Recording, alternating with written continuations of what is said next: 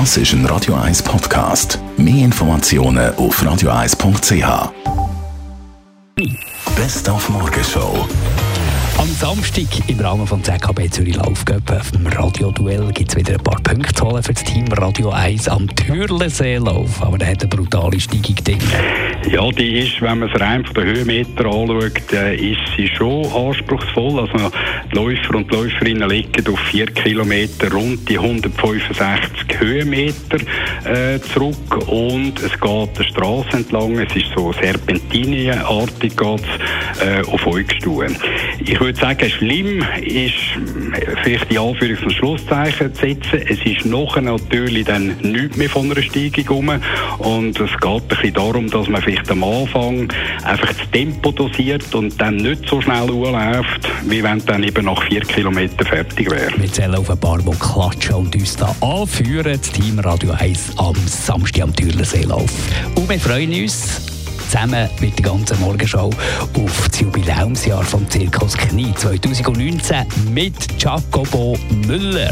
Der Mike Müller wird wahrscheinlich ein paar Tipps bekommen vom Victor Giacobo, der ja schon eine Zirkuserfahrung hat. Ja, das kommt natürlich dann auch schon, wenn man äh, wirklich in der Manege stehen und proben, oder? Äh, gewisse Sachen weiss natürlich, weil ich in der Zeit den Victor auch regelmässig besucht habe im Zirkus, und wir haben ja auch, ich glaube vor sechs Jahren oder so, eine Spezialsendung gemacht aus dem Zirkus Knie von Giacobo Müller.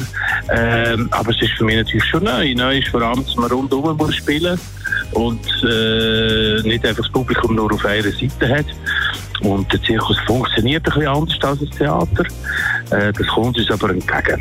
Und vor allem Hobbygärtnerinnen und Hobbygärtner, die in diesem Sommer, in diesem trockenen Sommer, ein bisschen einen schitteren Rasen haben, jetzt vor dem Eingang, vor dem Balkon, vor der Terrasse, geben die Hoffnung nicht auf. So einen tot aussehenden Rasen muss nicht unbedingt tot sein. Also wir haben das Glück.